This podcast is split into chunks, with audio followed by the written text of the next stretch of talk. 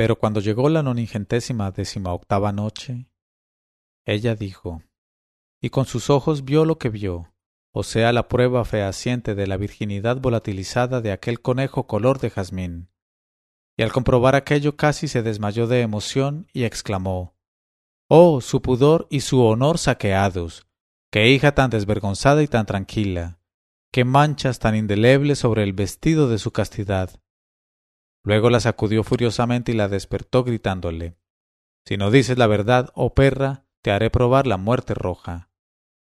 Y la joven, despertando sobresaltada con aquello y al ver a su madre con la nariz llena de cólera negra contra ella, sospechó lo que ocurría y comprendió vagamente que había llegado el momento grave.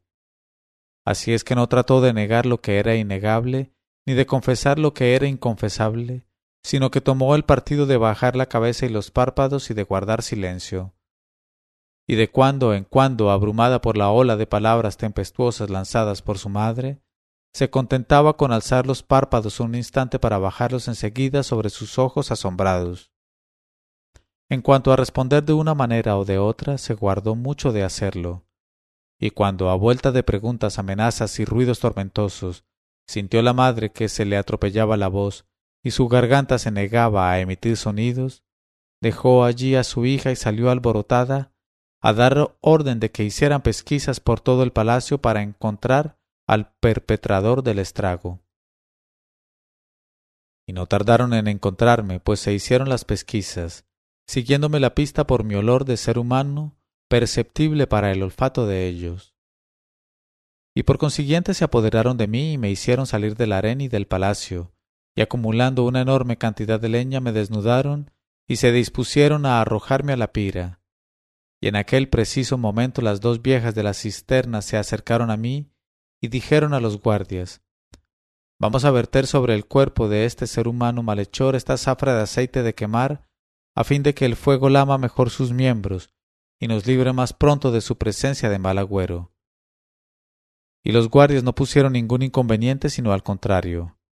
Entonces las dos viejas me vertieron sobre el cuerpo una zafra llena de aceite salomónico, cuyas virtudes me habían explicado, y me frotaron con él todos los miembros, sin omitir una partícula de mi persona.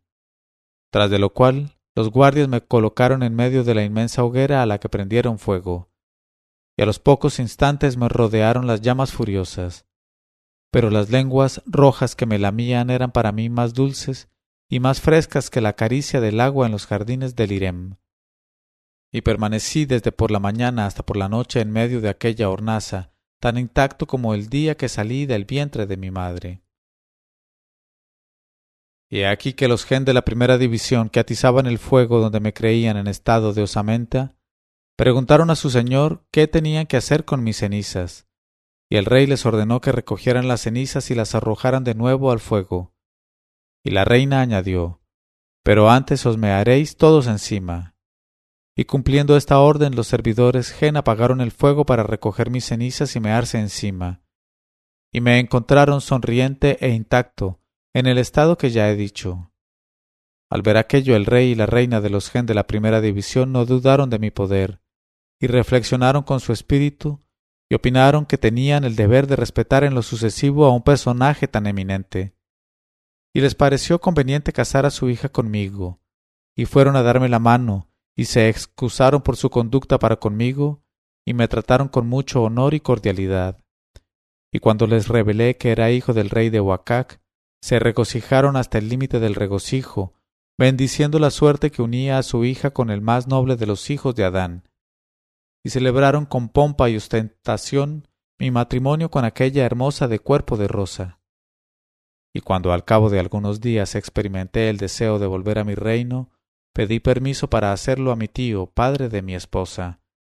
Y aunque para ellos era doloroso separarse de su hija, no quisieron oponerse a mi deseo.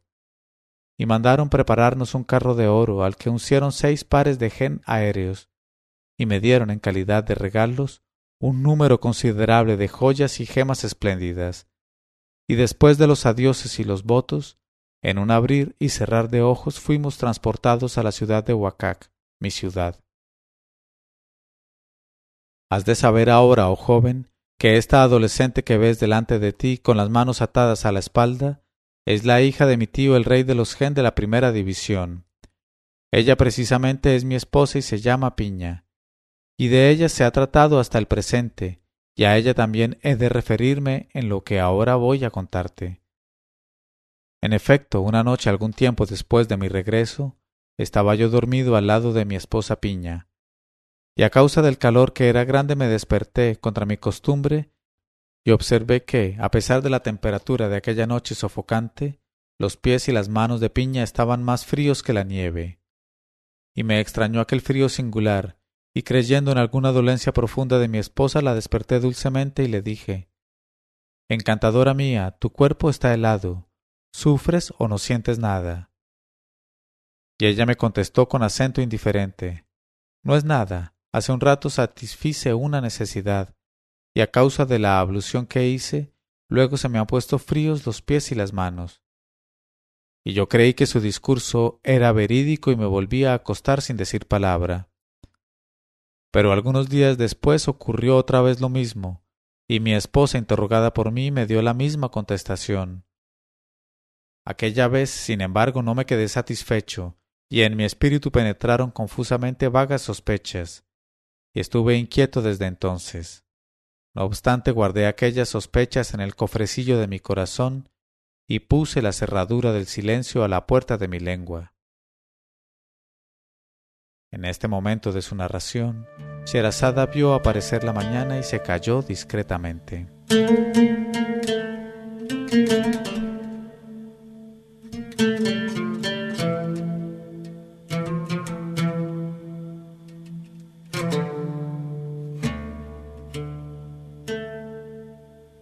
Leyó Mauricio Duque Arrubla, Mil Una Noches punto co. uno cero cero uno noches punto co